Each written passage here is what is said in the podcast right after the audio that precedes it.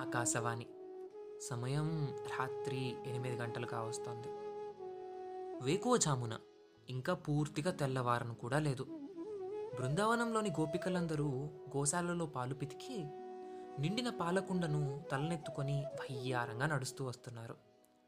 వారందరి నుండి కొంచెం వెనకబడిన రాధ పరుగులాంటి నడకతో వారిని చేరడానికి బయలుదేరింది. అంత వేగంలో కూడా రాధ నడక మాత్రం చిరుగాలికి వరిపై రోగినంత వయ్యారంగా ఉంది.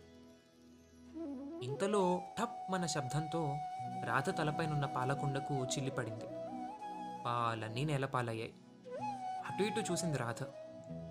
చెట్టు పై కొమ్మ మీద మరొక రాయి చేత పట్టుకొని సిద్ధంగా ఉన్నాడు కొంటె కన్నయ్య. రాధ మొహం ఎర్రబడింది. కళ్ళలో నీళ్ళు తిరిగాయి.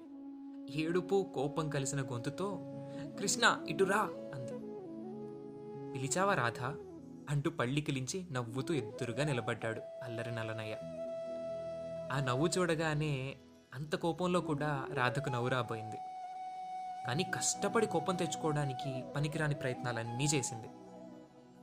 ఇంతలో తన తలపైనున్న నెమలి పించాన్ని తీసి రాధ జడలో అలంకరించాడు కృష్ణయ్య. ఇంకేముంది? పక్కుమని నవ్వేసింది రాధ.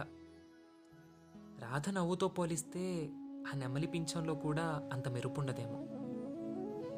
ఈ పగిలిన కుంటతో ఇంటికెళితే నా పని అంతే కృష్ణ అంది రాధ.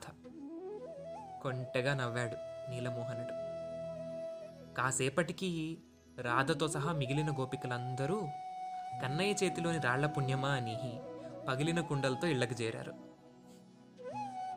నేటి మన ప్రసారం ఇంతటితో సమాప్తం.